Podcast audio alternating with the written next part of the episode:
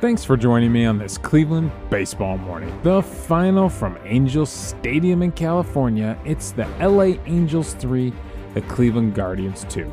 I'm David Berris, lifelong Cleveland baseball fan, and I literally just finished watching this game. I mean, it just ended. Marlon is probably still typing his email right now. Uh, so sorry, buddy. Uh, I'm gonna just go ahead and get this podcast over with and go to bed because it's past 12:30 here on the East Coast. And uh, God, God, really, guys, really, we can't even beat the Angels. Uh, yeah, this this one hurt. This this one hurt. I, we're gonna look for the positives, but we should have beat this team. We we are we are a far superior team to the LA Angels, and we just played some really bad baseball tonight. Uh, there, there's positives here. There, there are. Um, you know, we had so many opportunities to score early in this game that we we never never came through. No one came through with the big hit. No one came through with the big rally. And a two to one lead in the ninth inning. Yeah, most of the time Emmanuel Clase is going to make that work. And tonight he gives up four hits and a walk to give up two runs in the bottom of the ninth inning off guys you've never heard of before. I- am sorry, you would have to be the most die-hard fan to know who anybody is in the. All right, not anybody. There's a few names we recognize, but most of the guys in this Angels lineup tonight, you would have to be the most die-hard, ridiculous fan to know half these names. So, uh, yeah, so they get to Clase. They get to Clase. He, he elevates some fastballs. They hit some line drives off him, and uh, they walk off. Uh, but we should have given him so much more than a two to one lead. It should have been so much better. In the eighth inning, we, we were so close to adding another run. We got runners on the corner, one out, our best hitter up. And he hits into a double play. Uh, and not just any double play he chops one to first base where the first baseman steps on the bag and then catches Steven Kwan in between third and home in a rundown and they tag him out going back to third base. That kind of double play because that's the kind of night it was because we can't have nice things because we we can't even have simple wins over the LA Angels. All right, let's get into it. Let's get into the storylines of this game and I guess while I'm hammering the offense, I, I the big positive in this is eventually going to be Cal Quantrill and a little bit of Trevor Stephan, who had quite the bounce back performance here. Uh, but Quantrill is going to be our positive from the game. Um, I mean, there are other positives. Kwan and Ramirez tried their their best to set the table and create some action. Both of them have three hit games. Kwan adds a walk in there, so he's on base four times. Now, he also gets uh, picked off, caught stealing. Uh, I believe that was in the first inning. He also gets stuck in this rundown here in the eighth inning. So, all right, a little bit of bad base running did him in. But he's on base four times. Uh, at least there's that. Ramirez with three hits as well, including a double. But the eighth, the seventh inning is the only time they're able to bring him around a score. Laureano and Cole Calhoun aren't aren't giving you anything there in the four or five spot in the lineup. David Fry finally gets some at bats. Of course, it's at the expense of Bo Naylor. We all know why he didn't start Bo Naylor in this game because they were facing a lefty, even though the lefty was just an opener out of the bullpen. But you know that's the thought process. Oh, well, it's a lefty. We can't start Bo. God forbid we give him experience. God forbid we let him DH, even if we're going to let David Fry catch. Why can't Bo Naylor DH? Why? What do you have to gain? Calhoun is Calhoun is nosediving. His batting average is down to 238. His OPS is down to 704. Calhoun looked good for like a week, and it's it's going downhill fast. Why why can't Bo Naylor get those at bats? Does Calhoun need to prove to you he can hit left-handed pitching? I'm I'm glad David Fry got at bats finally. My God, the guy's been back for like a week. Finally gets a start, and he's on base twice. Uh, he's hit by a pitch and then doubles. He's trying to spark something in the middle of the lineup, and they can't get him around to score. Gabriel Arias has a bad night at the plate. Uh, he left a lot of guys on base. Straw, of course, has a terrible night at the plate in the four hole. His OPS is now down below 600. He's at a 591 OPS. Any other team would have benched this guy a long time ago. uh, we're going to talk about Gabriel Arias here in a second because it seems to me that he is chasing a lot of high fastballs. And uh, first off, his whiff rate does he doesn't qualify for any of the percentile rankings on Statcast because he doesn't have enough at bats. If he did qualify, his 37.1% whiff rate would be uh, like bottom five in the league, bottom five percent in the league. It's that bad.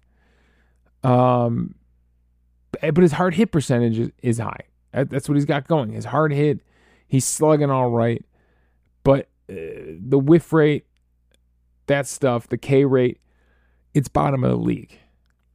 So, uh, but he doesn't qualify, so they, they don't quite publish those numbers. But now, now instead of just not being there on a Statcast page, they're grayed out to let you know, look, uh, this isn't going to qualify for anything, but this is where the guy would be with these numbers. So I went to look at his illustrator and look what is Gabriel Arias chasing because it felt to me like he is really chasing high fastballs. And when I take a look at the four seam fastballs that he has swung and missed on in the year, they're all pretty much all at the belt or above. And there are a ton, a ton at the top of the strike zone or above the strike zone. In fact, if I go to his illustrator in this game, Gabriel Arias sees, I believe it was six fastballs above the strike zone. One right at the top of the strike zone that he uh, hits in play for an out. Um, a sweeper at the top of the strike zone that he fouled off. But th- six fastballs above the strike zone. On an 0 2 count, he fouled one off. On an 0 1 count, he swings through it for a strike. On a 3 2 count, he fouled one off. On an 0 1 count, he does take one for a ball in the second inning. On a 2 2 count, he in the second inning, he hit one uh, in play for the third out of the inning. And then there's one way up there on a 1 2 count in the sixth inning that he takes for a ball. So, of the six four seam fastballs he saw tonight, above the strike zone, at his shoulders or above, he swung at four of them. Yeah, sure, he fouled them off. He lays off two of them, but he swung at four out of six of those high fastballs. So Gabriel Arias may have a problem chasing high fastballs. It, it, definitely something to keep an eye on. And, and, it seemed like there there were certain at bats where it was high fastball, high fastball, high fastball against him tonight, and uh, they they really were trying to exploit that against him. As my voice disappears for a second. So yeah, the Guardians offense has no one to blame but themselves uh, uh, for this one. They go one for 13 with runners in scoring position. They leave 10 on base. Just to let you know, on the other side of things, the Angels go uh, four for 12 with runners in scoring position, and they they leave 10 on base as well, but uh, four for 12 with runners in scoring position. Both teams had nine hits. Uh, the Angels had four more base runners via the walk. The Guardians had six base runners via the walk. So plenty of guys on the bases uh, for a 3 2 final. And, I'm guessing a lot of that Angels action came in that ninth inning there. Because uh, uh, it seemed like the only time they were really threatening was in that ninth inning there. They do get to Matt Moore uh, for a run, but the ninth inning is, is basically where their offense kind of loaded up there. Uh, so, yeah, so the Guardians offense has no one to blame for themselves. Uh, you know, they get uh, they get two guys on in the first. Of course, Kwan gets picked off, and L- Ramon Laureano grounds out to end that threat. Fry's hit by the pitch, and then Andres Gimenez singles behind him, but he's thrown out trying to stretch it into a double in a painful looking slide where he slid into the fielder's legs. Um, and then Gabriel Arias flies out with David Fry on third uh, to end the threat. Uh, then they uh, flip the lineup over. Ramirez drops a double down, uh, two out double, and then the Ramon Laureano. They walk Naylor. They intentionally walk Naylor. So Ramon Laureano's up again with guys on and strikes out. Uh, I believe at that point they had gone to the bullpen, so he was facing a right handed pitcher now He's not facing that lefty, and I already told you he's he's not a good hitter against right-handed pitching. Uh, David Fry with that, uh, a Cole Calhoun with the leadoff walk, and then David Fry with the double. So now we're set up really great in the fourth inning, really great, second and third, and they just they can't. Nobody wants to be the hero. Gimenez with a flyout, they can't tag and score. Gabriel Arias would strike out, and then Straw would fly out, of course, to end the threat. Uh, Kwan with a single to lead off the fifth on base again. After a flyout from Ramirez, Naylor grounds into a double play. Uh, you get two walks in the sixth inning, but Gabriel Arias grounds out to end that threat. Finally, in the seventh inning, they're able to put some runs together. Finally, in the seventh inning, but even this rally is disappointing to me because there wasn't that big that exclamation point. We talk about putting exclamation points on on rallies. You have to. When you when you when you're starting to lock in offensively, you need someone to put that exclamation point. And the Twins did it to us the entire series. And uh, Myles Straw flies out to start the rally, to start the inning. Kwan with a single in the right field. Ramirez with a hard hit single, both over 100 mile per hour. Naylor pulls a single into right field. It allows Kwan to come in from second to score. We are on the board. We have erased that zero. Finally, we got something up there. Runners on the corner. Ramon Laureano with a slow chopper on the infield. Their only plays the first. Jose Ramirez comes in to score. So, not the big hit, not the exclamation point, but at least we salvaged two runs out of this inning, and then Cole Calhoun flies out. So yeah, I told you the middle of that lineup there, Ramon Laureano, Cole, Cole Calhoun, they just they weren't giving you anything. Sure, Ramon Laureano gets an RBI here, but we need more than a chop out on the infield uh, that does get a run across. We need more than that. We need someone with a big hit and a big exclamation point. And even in the ninth inning, when they flip the lineup over again, because of course Straw starts the inning with a ground out, Kwan walks, Jose Ramirez singles, and then Naylor hits into that crazy double play. So, uh, they got man, we were dying for a big hit on this night. So uh, I guess that's all the negatives. I, I guess I guess I went negative first. All right, now let me look for the positive here. Cal Quantrill gave you a really, really good start against, admittedly, like I said, this is a lineup where you probably aren't going to recognize a lot of these names, but uh, he gave you a really strong start. Six innings pitched, three hits, no earned runs, two walks, six strikeouts from Cal Quantrill on 82 pitches. He's hard hit six times. The six strikeouts does, I mean, that is a little bit surprising. He, uh, if you go to his game logs, that ties his season high in strikeouts uh, against the Mets uh, on a no decision against the Mets back in May. He went five and two thirds uh, with six strikeouts, but he gave up three runs in that one. Um, so a better start here. And uh, going over to his player breakdown page, what was working for him, he was throwing all his pitches. He was throwing all his pitches. I remember at the beginning of the season, he was like 80, 90% sinker cutter. Tonight, it's 35% of his pitches were sinkers, only 18% were cutters. He threw the curveball 15 times as well, uh, which it was 18% of the time. Uh, so yeah, it's nice to see. What would that be? That'd be uh 45. Let's do some quick math here. So 53% of his pitches were sinkers or cutters. Half his pitches, he mixed in the curveball, the splitter, the change, even one four seam fastball just for fun. Uh, and it, it was effective. It was effective. Wait till you hear the jump in these whiff rate numbers. Um, overall, so overall on the season, his whiff rate, and by the way, it's in the second percentile. So bottom, bottom of the league. It's 17.1% whiff rate. Tonight, his whiff rate was 31%, and it was up on every pitch. Every single pitch had an improved whiff rate over what it's been on the season. Uh, the sinker for the season has a 16.2% whiff rate. Tonight, it was 33% whiff rate. The cutter has a 20.8% whiff rate, his highest of any pitch. Tonight, it was a 50% whiff rate. The changeup has a 15.7% whiff rate. Tonight, 50% whiff rate. The curveball has a 13.3% whiff rate. The curveball, which is normally most guys swing and miss pitch, only has a 13.3% whiff rate for him. He doesn't throw it that often. Uh, tonight, he threw it a bunch and it had a 20% whiff rate. So every one of those pitches was better. The top four pitches that he throws were all better whiff rates on the night. That that is a really encouraging sign. That shows me that he's made an adjustment here at the end of the season. Uh, will he keep this going? I, I hope. I hope. Will he regress back to the guy that just throws sinkers, cutters, and thinks he can pound the strike zone and get that weak contact, which he's he's not getting? He does on this night. The average exit velocity off him is 83.7. So he does get that weak contact tonight. Um, I really hope we keep seeing this guy. This Cal Quantrill can pitch.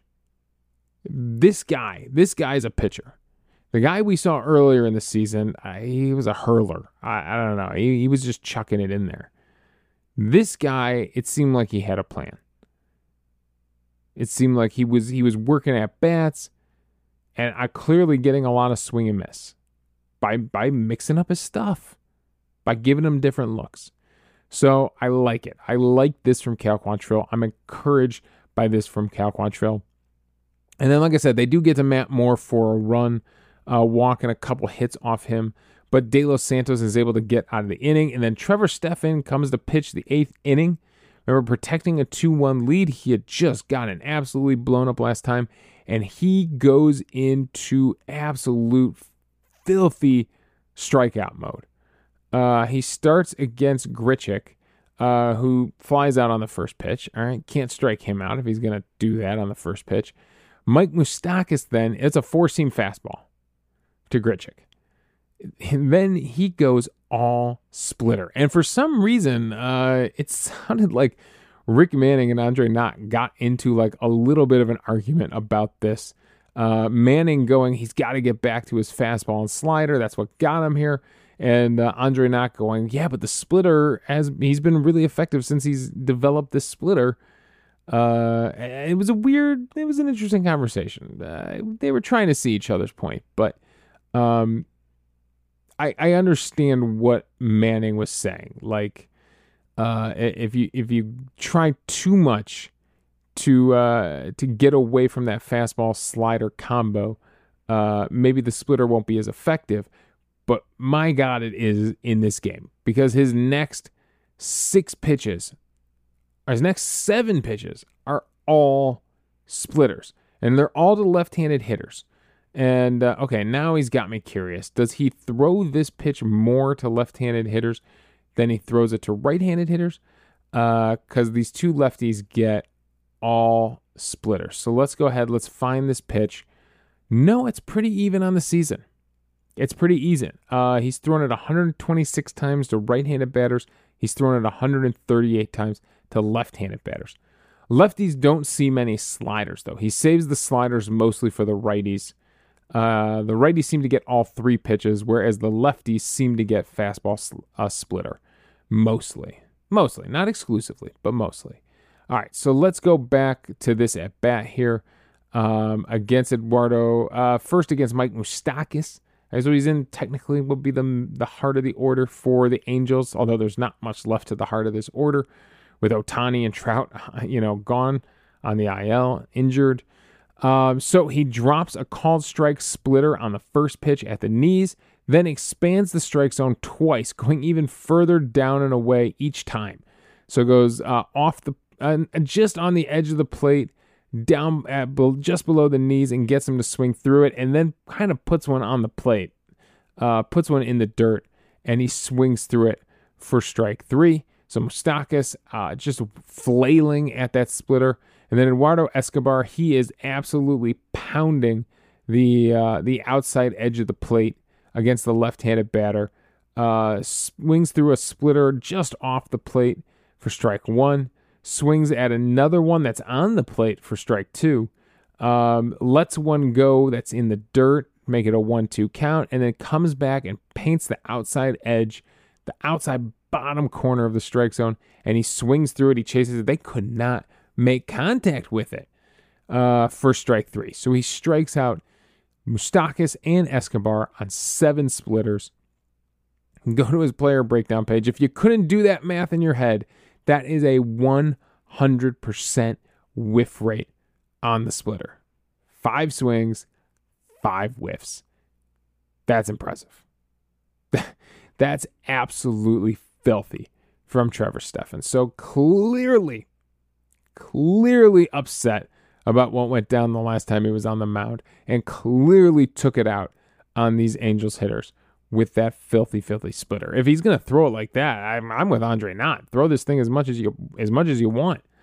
Um, the split the split finger fastball can be such a nasty, nasty pitch uh, if you do it right.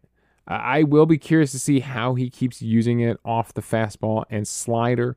Uh, right now, it's his second most used pitch. Uh, it was last year too over the uh, over the slider. He had just started to mess with it in 2021. In 2021, he only threw it 98 times. Uh, he threw just so many four seam fastballs, 723 four seam fastballs. He was, I mean, the 50, almost 60% of his pitches were four seam fastballs in 2021. And, you know, they hit it pretty hard. They, they had a 274 batting average, they slugged 493 off it. Um, but the splitter had a 52.5% whiff rate. He only threw it 8% of the time, though. Then in 2022, he starts using it more and he's, he gets it up to 27.7% of the time he's using it. The fastball is now down at 47.4. And these it would be pretty similar to what he's doing this year uh, in 2022 and 2023, using the splitter second most, just barely above the usage of the slider uh, by a couple of pitches. Uh, this year it's even less. It's uh, like less than 10, nine pitches separate them um, in usage. But the whiff rate has stayed high, above 50% in every season for that split finger. So, what a weapon. I, know there's some of you out there that, you know, feel very shaky about Trevor Stephan, but he he's one of those guys that just he looks great, looks great, gets absolutely destroyed, looks terrible, and then looks great for his next three outings. So very hot and cold, which I guess I guess you'll have to you know you you have to live within the bullpen sometimes. Uh, it's hard to be perfect every single time you go out there. Uh, and I get you don't want him being blown up for what what did he give up like four or five runs last time he was out there. You don't want that, but that also had to do with Myles Straw letting a ball go right past him and all the way to the wall for a bases clearing triple. But you don't want that. Like we understand if you know every now and then you're to get hit for a couple runs, but uh, you don't want that. This I'll take every night. Uh, this guy was filthy. Unfortunately, like I said, Emmanuel Clase has his bad night and gives up four hits, some line drive singles. Uh, they were they were squaring him up pretty good. I mean, some of these singles the double was at uh, Wallach. That hit Wallach hit a double into the uh, gap in right center field, which kind of started things. That kind of one hopped the wall at 97.4. Brett Phillips with a weak single. He bloops one into left at 70.1, but then Kyren Paris, Kieran Paris. I honestly, I I have no idea who he is. I apologize to Mr. Paris. Um, hit one at 104 104.7 into right field. Uh, then Brandon Drury hits into that force out where they go home and get the out of the plate, then a chance to get out of it, but Grichuk singles back up the middle at 105.5 on an elevated fastball out over the plate to win the game, to walk it off. And I'm sure you heard Underwood going on and on about how Grichuk wasn't supposed to play and uh, who got hurt. Some uh, Ren, Rengifo got hurt in the on deck circle, and Grichuk has to go in there. And of course, he's the one that ends up and wins the game. So uh, that's all my thoughts. You know, I forgot MVP on the day yesterday. Uh, MVP on the day would have gone to uh, Will Brennan. MVP on this day has to go to Cal Quantrill, right? A very, very solid start from Cal Quantrill. Um, and unfortunately, the, the team ends up losing the game. Uh, he, but he he gave them every opportunity to succeed, every opportunity to win this game with that quality start, with that more than quality start. Like, yes, yes, it does qualify for a quality start because he goes six innings, but I think we can all agree six shutout innings from Cal Quantrill, who's had a very shaky season. Uh, that is way more than a quality start right there. And that's why he is getting MVP on the day. And would you look at that? Marlon snuck his email in here uh, before, just before I wrapped up the episode. Marlon, you must have heard me. Uh, I'm sure he was. I, who knows? Maybe there's some typos in here. Maybe Marlon was rushing at the keyboard to get this in here because he knew I was talking about him. Uh, he says, uh, Hi, Davey. I can't believe the Guardians lost not only to an Angel squad, but a squad without Ohtani, Trout, and Rengifo. This was a sloppy game from the Guardians, and it's disappointing when they're clinging to their playoff lives. Are they clinging anymore, Marlon? I, I don't think we're clinging anymore. I think we're just riding this thing out. He goes on, this team has been missing their fire and passion all season. Quite frankly, they didn't deserve to win this game. Poor fundamentals were the moral of tonight's story. Jose Ramirez made his 13th error of the season. Kwan was picked off at first. Gimenez was thrown out while trying to inexplicably stretch a single into a double. Calhoun and Fry started off the fourth inning by reaching second and third base, but Gimenez, Arias, and Straw failed to deliver hits and couldn't even hit a sac fly to bring home one run. Josh Naylor hits into an inning ending double play in the ninth inning. After swinging at the first pitch he saw, they had runners at the corners with one out, and all he needed was a sac fly but failed to deliver. These two plays are bad, especially for a contact team that struggles to make contact. Josh Naylor also made a poor throw to home in the bottom of the ninth, but was saved by a nice stretch play by David Fry. I don't recall a Cleveland team playing as sloppy and not fundamentally sound this season during Tino's tenure here. All right, maybe a little bit of extreme statement, Marlon. I, I actually do think they've played sloppier games quite frankly. Um, David Fry, let's give him credit too, because he blocked some balls and, and backhanded some balls inexplicably uh, that Emmanuel Clase was trying to throw to the backstop in that ninth inning. And Fry did not let one single 100 mile per hour pitch get past him. Uh, so Fry actually played some pretty decent defense behind the plate there. What does Tito, uh, Mar- Marlon goes on, what does Tito Hag have against Bo Naylor? He sits him because the Angels started a lefty without realizing Diaz is making a spot start. Exact. Marlon, man, we're on the same wavelength. And wouldn't last too long. In the very least, he should have been the DH instead of Calhoun, who has cooled off the last few games. All right, Marlon basically goes on to summarize the exact points we already talked about in this game with Bo Naylor, uh, with Cal Quantrill and the strikeouts um, with Trevor Stephan coming in. Uh, so uh, we'll move on to the end of his email. You know, he's not the biggest Clase fan Marlon is. So he says Clase blew his 10th save of the season and earned his eighth loss overall. The sad part is he faced the bottom of the Angels lineup, but they lit him up. This is absolutely unacceptable. Despite only being 25, I'm wondering if they should be concerned with him moving forward. I know relievers are volatile, but this has been a poor season for him. Is this an outlier or a trend in the wrong direction? It's one of the problems of him being a contact pitcher as opposed to a strikeout pitcher. He needs to start striking more guys out. Uh, you know what, Marlon? I, I think we, we should appreciate Emmanuel Clase. I, I don't think you realize how hard it is to find a closer.